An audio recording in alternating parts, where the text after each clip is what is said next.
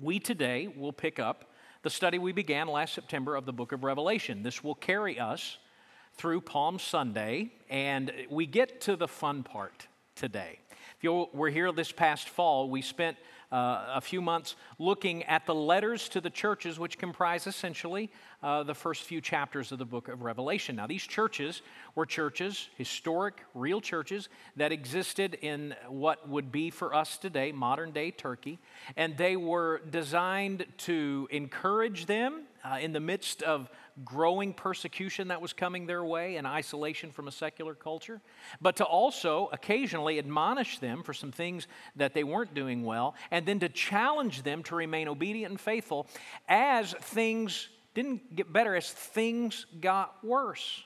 Now, as these troubles were being spoken of, in particular, the, the growing push to worship the emperor in Rome as a god, uh, we begin to understand that they are being shared with those seven churches in the shrinking shadow of an approaching final conflict with a fallen world.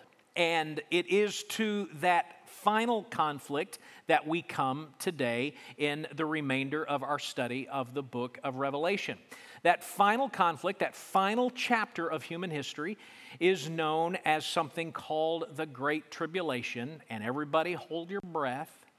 It is a period of time in which both Pastor Micah, who teaches at the Ridgeview campus, and I believe that the church will be fully present for. In other words, we do not believe that there will be a physical removal of the church until the second coming of Christ at the end of the book of tribulation. Now, what that has done effectively for some of you all is blow your stinking minds. Because that's not something that you've ever heard taught. Now, I will tell you, it's, it's not, and nor has it ever been, a secret with me. I have held this position since the spring of 1987. I had to write a position paper on my core theology when I was in college. I am not uh, a religion major in college. I was a broadcast journalism major in college, but I had a religion minor. And so when I took my doctrines class, I had to, at the end of that uh, class, write out my theological positions. I still, like a nerd, I still have that paper over in my office. I have two papers from college uh, in my office. One I kept because it was so bad that I can just pull it out. Look how stupid your dad was. I can pull that out. But, but this I have kept just as a way of kind of checking in. And there have been some of those positions that I held as a 21 year old that have shifted a little bit, but one that is not is this. I have believed um, that the best understanding of Scripture for all of these years has been that the church is present through uh, the tribulation. Now, I share this with you not because I have the least bit of desire that you all believe like I believe. I mean, anybody who would look at the book of Revelation and say, with 1000% certainty, I know exactly what's going on here and I know how everything should be timed out, honestly, is too arrogant for me to have a conversation with.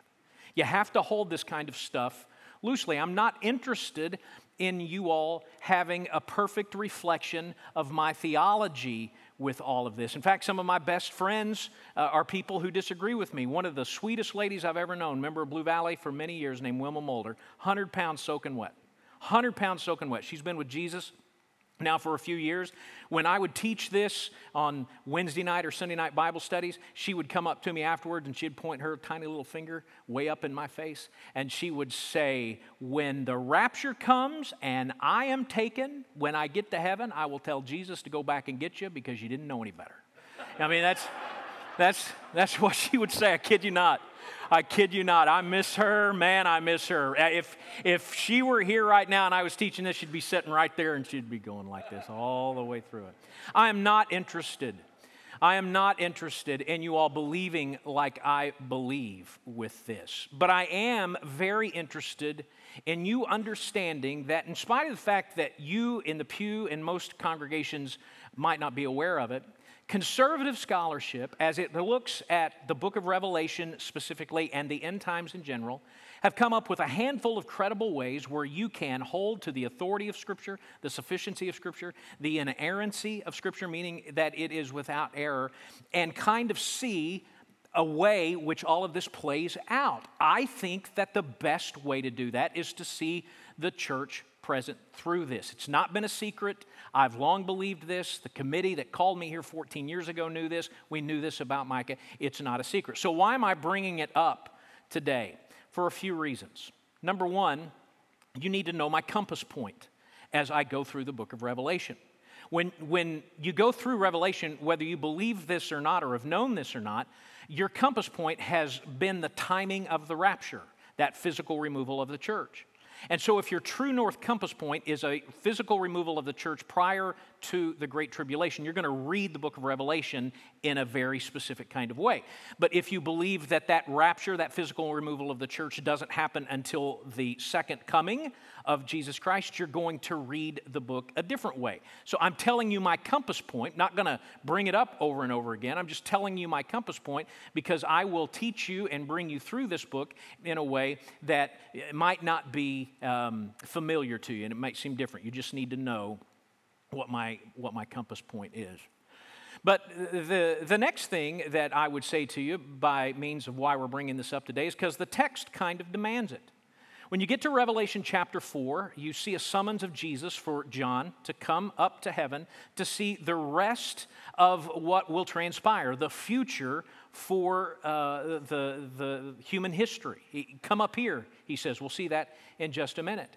And people have taught over the years that that is a reference to the rapture. You honestly, you don't find that much anymore, um, even with people who believe in a physical removal of the church prior to the Great Tribulation. You don't hear that much anymore um, in, in, in academic circles, but some of you may have been waiting for this to be Rapture Day when I get to Revelation chapter 4, and it's not going to be for me. However, I will tell you that Revelation 4 and 5 are the most important chapters in the book. And we're going to see why in just a moment. Why they are the most important chapters in the book. And they may very well be the most encouraging chapters for a church going through difficult times. And by our church, I don't mean just Blue Valley, I mean the church going through difficult times that exist in all of Scripture. So I hope you have found Revelation chapter 4 in your copy of God's Word. Why don't you stand as we honor its reading today? I'll begin in verse 1 of Revelation chapter 4.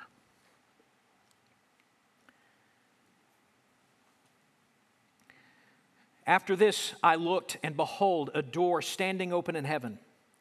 And the first voice which I had heard speaking to me like a trumpet said, Come up here and I will show you what must take place after this. Now, this is not foolproof, but many of you probably have a red letter Bible. Those letters are in red. It means that we believe that this voice that was back in chapter 1 is speaking here, and it was the voice of Christ chapter verse 2 at once i was in the spirit and behold a throne stood in heaven with one seated on the throne and he who sat there had the appearance of jasper and carnelian.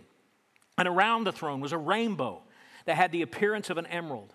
Around the throne were 24 thrones and seated on the thrones were 24 elders clothed in white garments with golden crowns on their heads from the throne came flashes of lightning and rumblings and peals of thunder. Before the throne were burning seven torches of fire, which are the seven spirits of God. And before the throne there, were, there was, as it were, a sea of glass like crystal. And around the throne, on each side of the throne, are four living creatures, full of eyes in front and behind.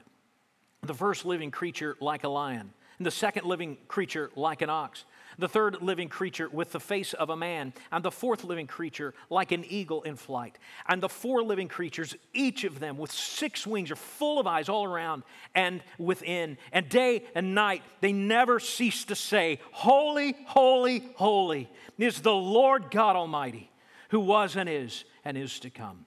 And whenever the living creatures give glory and honor and thanks to him who is seated on the throne, who lives forever and ever, the 24 elders fall down before him who is seated on the throne and worship him who lives forever and ever. And they cast their crowns before the throne, saying, Worthy are you, our Lord and God, to receive glory and honor and power, for you created all things, and by your will they existed and were created. A stinking men. You may be seated.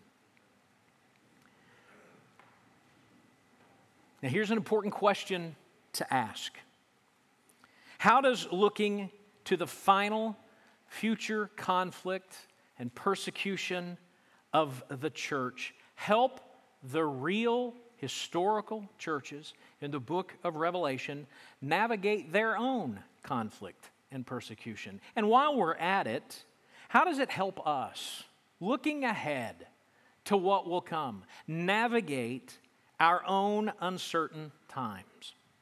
The answer is very simple, and this is the most important thing to hear today.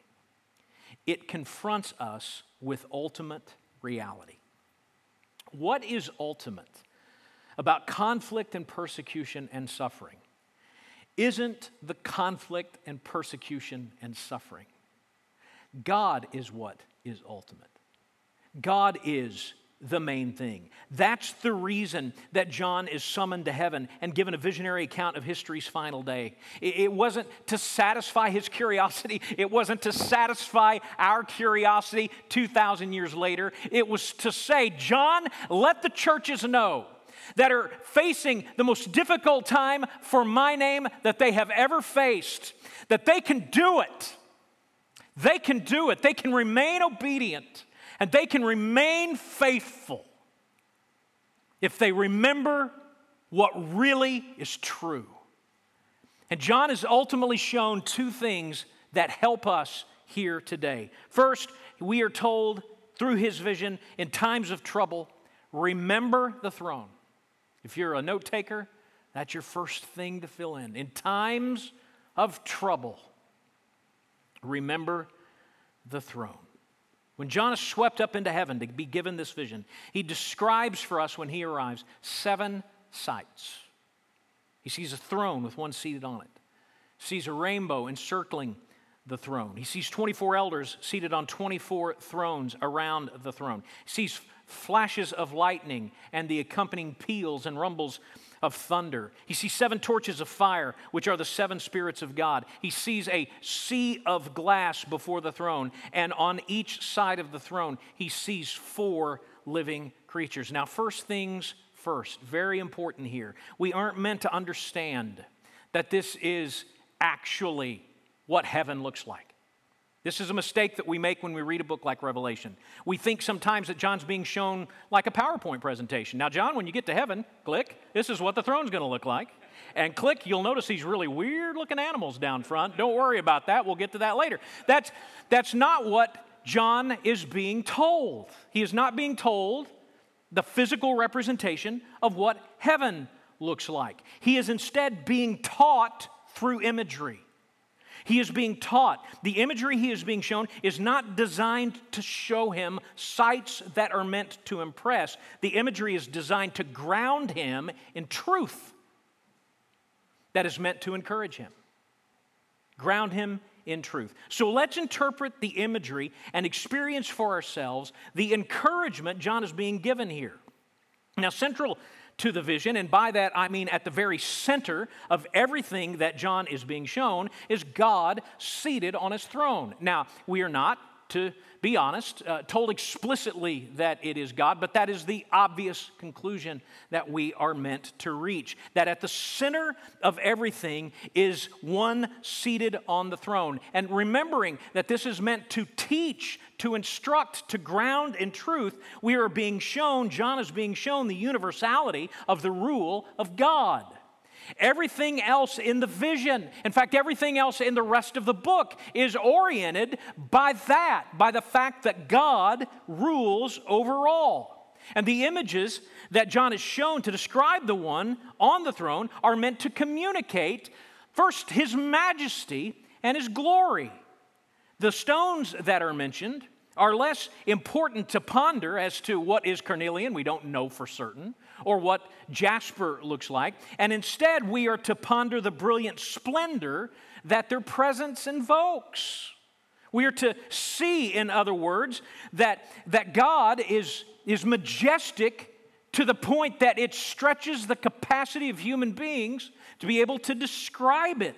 Don't dissect everything to the nth degree in the book of Revelation. Relax, step back from it, and take it in. And John, doing that, is taking in, stretching his language, the glory and the majesty of the one seated on the throne. And taking that image in and taking that majesty in would have been perspective altering for someone like John leading churches and those churches themselves that are going through incredibly difficult times. We are so used to the church being essentially ubiquitous in America.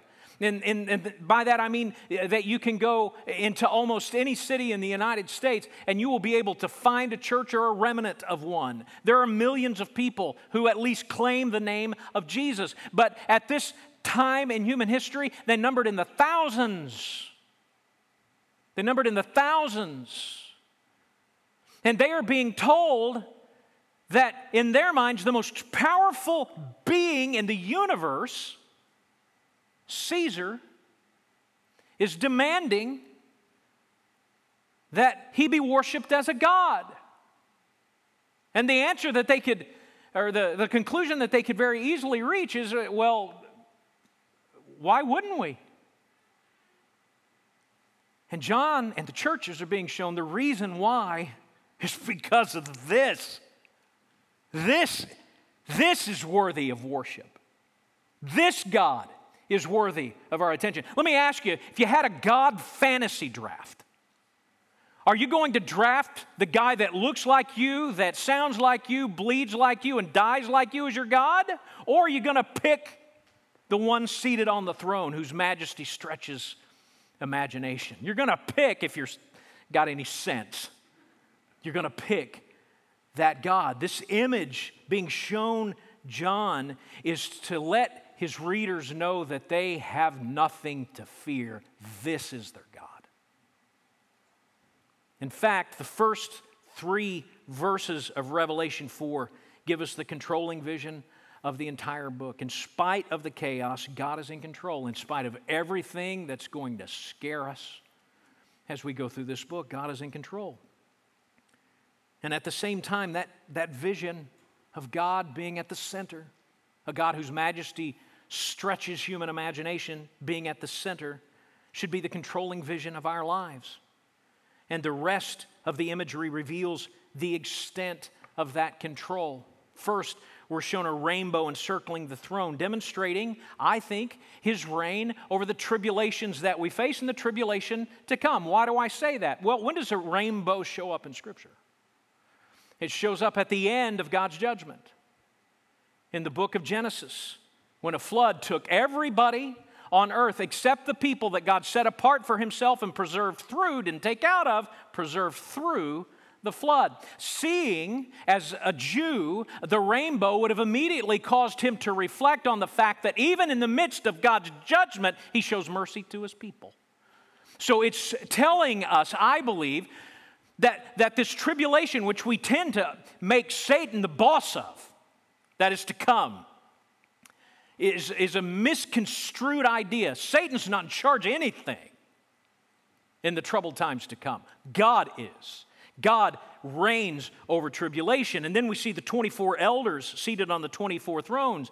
They are meant to demonstrate God's reign over the church. Now, there is some debate, I'm not going to lie to you, as to what the 24 actually represent, but in general, the consensus is that they represent the 12 tribes of Israel, the people that God set apart for himself to do his merciful saving work through in the Old Testament, that culminated ultimately in the reign and rule of Christ as personified in the establishment of the church through the 12 apostles. So, taken and put together, they represent the redeemed people of God throughout all ages. And there was a, a sense where somebody in the first century undergoing this persecution could think, well, Caesar must be Lord over the church because he can take our lives. And this vision saying, uh uh, time out, time out.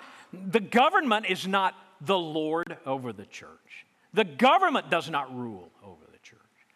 God rules and reigns over his people. And finally, the image of the sea of glass and the four living creatures demonstrate God's reign over the entire created order. We are meant to take away from those images that the entire universe is held together, which Colossians chapter 1 tells us is true, is held together by God Himself. There would be a tendency to think that that universe was spiraling out of control. As we go through the judgments that are to come, many of them have, have created manifestations, earthquakes and, and, and fire and things like that. And it would be easy for the people viewing all of these things think, well, creation's out of control. Uh-uh. Uh-uh. Creation serves the purposes of God. The seas, which in the ancient mind represented chaos and evil, are subdued under God's feet. And the created order itself, represented by the four living creatures, that's what they are meant to represent. The, the, the creation itself, all serve the divine will because God rules over creation. So God reigns. He reigns over tribulation. He reigns over the church. He reigns over literally the entire universe. And our perseverance during times of trouble depends absolutely upon us remembering that. In fact, our ability to navigate trouble when it comes to us is in direct proportion to the depth of our conviction that God reigns over all things. If we do not believe that, we're going to hand wring like the rest of the world. But if we know what's true, if we are swept up into ultimate reality, our freak out quotient will be very low. I love what Pastor Jonathan said this past fall when we were considering all of the reasons to worry that our church had pandemics and elections and all of that. And we were seeing that worry manifest itself. Pastor Jonathan, and I know you think he's a good guy and a really easy going, but he'll cut you. All right? Here's what he said. Here's what he said. He says it's small God syndrome. It's small God syndrome. Why was he saying that? Because he understands the controlling reality of all things that God rules and reigns over trouble, over the church, over everything. Which brings my mind to Adoniram Judson which happens to me all the time.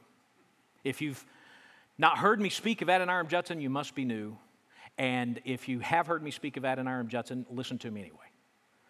Adoniram Judson was the first American missionary, and he spent most of his life in modern day Myanmar, known then as Burma.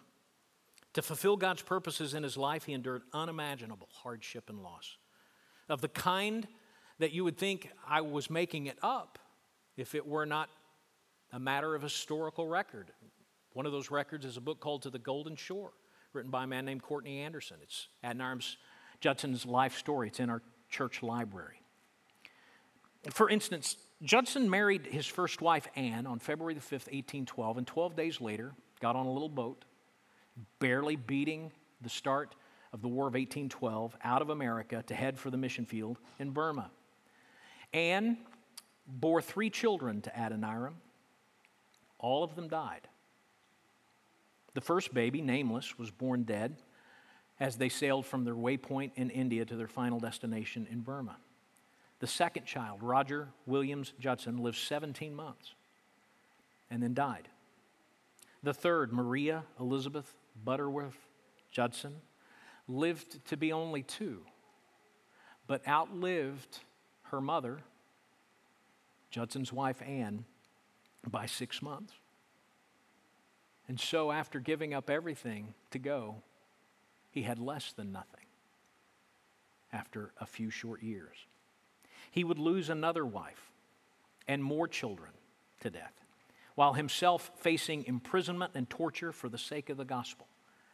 And of all that, he said this. He penned this. We don't have many of his writings because, in a fit to purge himself of human pride, he burned at one point almost everything that was attributed to him. But we do have this. He wrote If I had not felt certain that every additional trial was ordered by infinite love and mercy, I could not have survived my accumulated sufferings.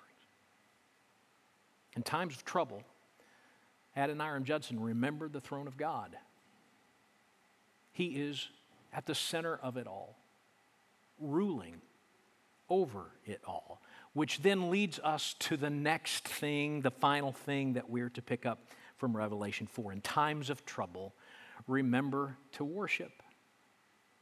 Not remember to worry, but in times of trouble, remember to worship. Look again at the last part of verse 8 as the four living creatures cry out, Holy, holy, holy is the Lord God Almighty, who was and is and is to come. Verse 9, and whenever the living creatures give glory and honor and thanks to him who is seated on the throne, which we are told in verse 8 is all the time, then the 24 elders fall down. So they're doing this all the time as well before him who is seated on the throne, and they worship him who lives forever and ever, and they cast their crowns before the throne, saying, Worthy are you, our Lord and God, to receive glory and honor and power, for you created all things, and by your will they existed and were created. The vision that John is being given is that of ultimate reality. And the ultimate reality is that the entire universe, remember what these images represent, the entire universe, all of the church, fulfill their purpose when they give testimony to the worth of God. That is ultimate reality. In fact, it tells us that the church and all of the universe only finds its purpose when it is laying itself before the throne of God in worship. This is true of creation, but this is especially true of God's people. They fall down before Him. They cast their crowns. Note the intensity with which they do all of this. They are giving up everything. Now, there's ample New Testament teaching that show us that the church will rule with God for eternity, and the image of the 24 elders and the 24 thrones carries that teaching through to the last book of the Bible. But the picture of the elders casting their crowns at God's feet shows us that the blessing of ruling and the blessing of reigning is not something that is an end to ourselves but it is an opportunity for us to give final glory to God. The elders are showing, in light of who God is, in light of his surpassing worth, that we are nothing, that we are owed nothing, and that he is owed everything. As we rule and reign, we rule and reign as his emissary. We rule according to his will and not our own. Our thrones do not serve us, our thrones serve the kingdom of God. So our only purpose is to worship the one who is in who is on the throne. That's the only reason any of us exist. And I've noticed that that troubled times will tend to press people down one of two paths. The path of bitterness or the path of ultimate joy. The path of bitterness is the path of entitlement. We begin to feel that God owes us something, and we believe that when He fails us, we are free to abandon Him. But when we live life with a vision of his majestic and brilliant sovereignty, we are able, like Job, to say, The Lord gives and the Lord takes away. Blessed be the name of the Lord. And in doing so, find ultimate joy by fulfilling our purpose to give him the glory that he is due. John and the beleaguered churches of Revelation 1 through 3 are given a peek at that which shapes ultimate reality in both good times and in bad, for the purpose of giving them a proper orienting perspective on the trials that they and we will face in the ordinary course of living and the ultimate trial to come. Now, folks, I have no idea if we are living in the end times. No one does. Unless, of course, they're trying to sell a book and then they know absolutely. I have no idea whether we are or aren't. But I know that we live in times of sorrow. And I know that we live in times of, of fear and unprecedented uncertainty. So, Revelation 4 speaks to us today, whether we're in the end times or not. And it tells us that in troubled times, we must remember the throne and remember to worship the one who is seated on it. The question is how. That's what everybody wants to know. Okay, good information. Thanks for telling me. How do I do that?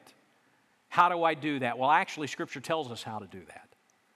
Paul wrote it for us in the most important passage of Scripture for me in the year previous that helped sustain me and buoy me through that difficult time. Colossians chapter 3.